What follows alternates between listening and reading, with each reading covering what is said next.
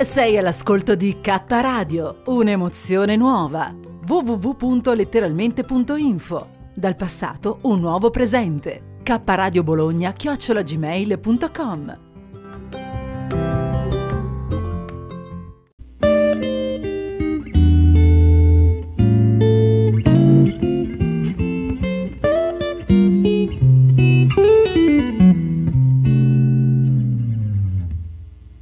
Filosofia e vita, politica, attività e cultura. Siete su letteralmente Radio Yoga Network, buon ascolto.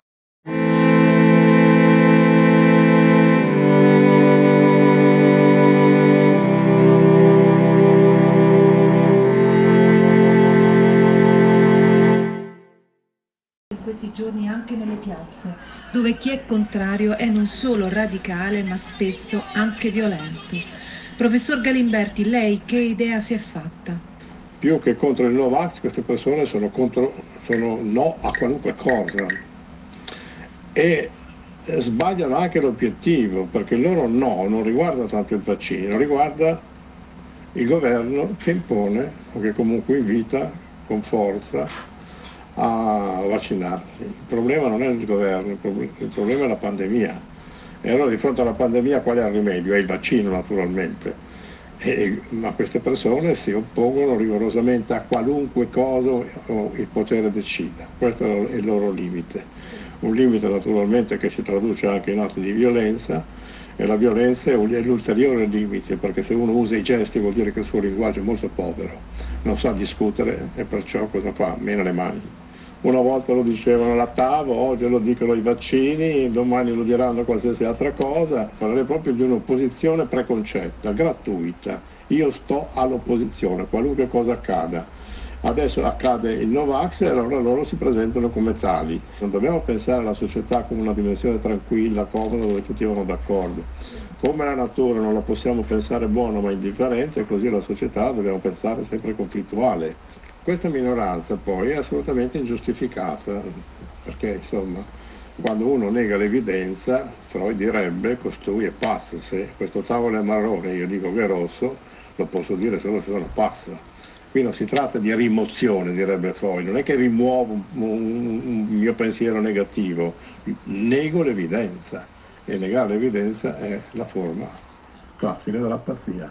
Ora è evidente da quando è subentrato il vaccino noi abbiamo diminuito i morti, abbiamo diminuito la frequentazione delle terapie intensive, abbiamo diminuito i ricoveri e, e, allora queste cose sono evidenti. Prima invece si moriva, si moriva a 500 al giorno, oggi si muore a 50, eh, insomma qualcosa è successo. C'è poi anche il fatto, ormai acclarato, che il 90% dei ricoveri attuali nelle terapie intensive è rappresentato dai Novax. Io a costoro gli farei pagare il costo giornaliero del ricovero in ospedale, che è 1500 euro al giorno. Perché li devo pagare io? La libertà non è un'opinione, libertà è partecipazione, cantava Gaber. Molti dei contrari al vaccino invocano alla libertà perché eh, sentono, la sentono minacciata. Lei cosa ne pensa? Non cerchiamo di essere tanto sicuri che gli uomini la desiderano. Giustamente Dostoevsky quando eh, racconta dell'inquisitore che chiede a Gesù ma sei sicuro che gli uomini vogliono la libertà? Noi non siamo assolutamente sicuri. E io sono convinto che non è un desiderio umano, è proclamato il desiderio della libertà, ma in una società complessa poi basta che uno ti dica un, una soluzione anche infondata, che però a te ti dà l'idea di avere una strada da seguire, se quella roba lì mi risolve il problema della complessità in cui mi trovo, l'accetto. Se però uno è schiavo della propria convinzione, beh, è molto arretrato dal punto di vista mentale, perché le nostre idee, le nostre convinzioni, i nostri pregiudizi vanno messi continuamente in questione, questo ci ha insegnato la filosofia. Non è importante che io abbia un'idea, è necessario che questa idea io sappia argomentarla, sappia fondarla, sappia giustificarla. Costoro non li puoi convincere, anche perché sono induttori di morti, induttori di malattie. Loro possono anche non vaccinarsi, poi quando vanno magari a mangiare con i loro padri e i loro nonni si ammalano i nonni, però e muoiono i nonni.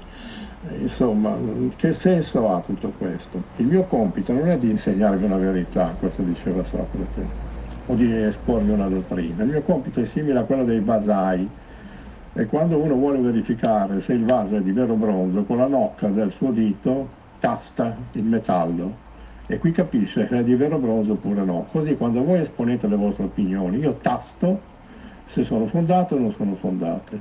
Se non sono fondate uscite dal dialogo, uscite dalle vostre persuasioni o dalle vostre convinzioni. Ma soprattutto come mi importa sottolineare che la filosofia non è tanto un sapere ma un atteggiamento, che è l'atteggiamento di ehm, ipotizzare che la persona con cui dialogo abbia un gradiente di verità superiore al mio. Se non si parte da questa premessa non si può parlare.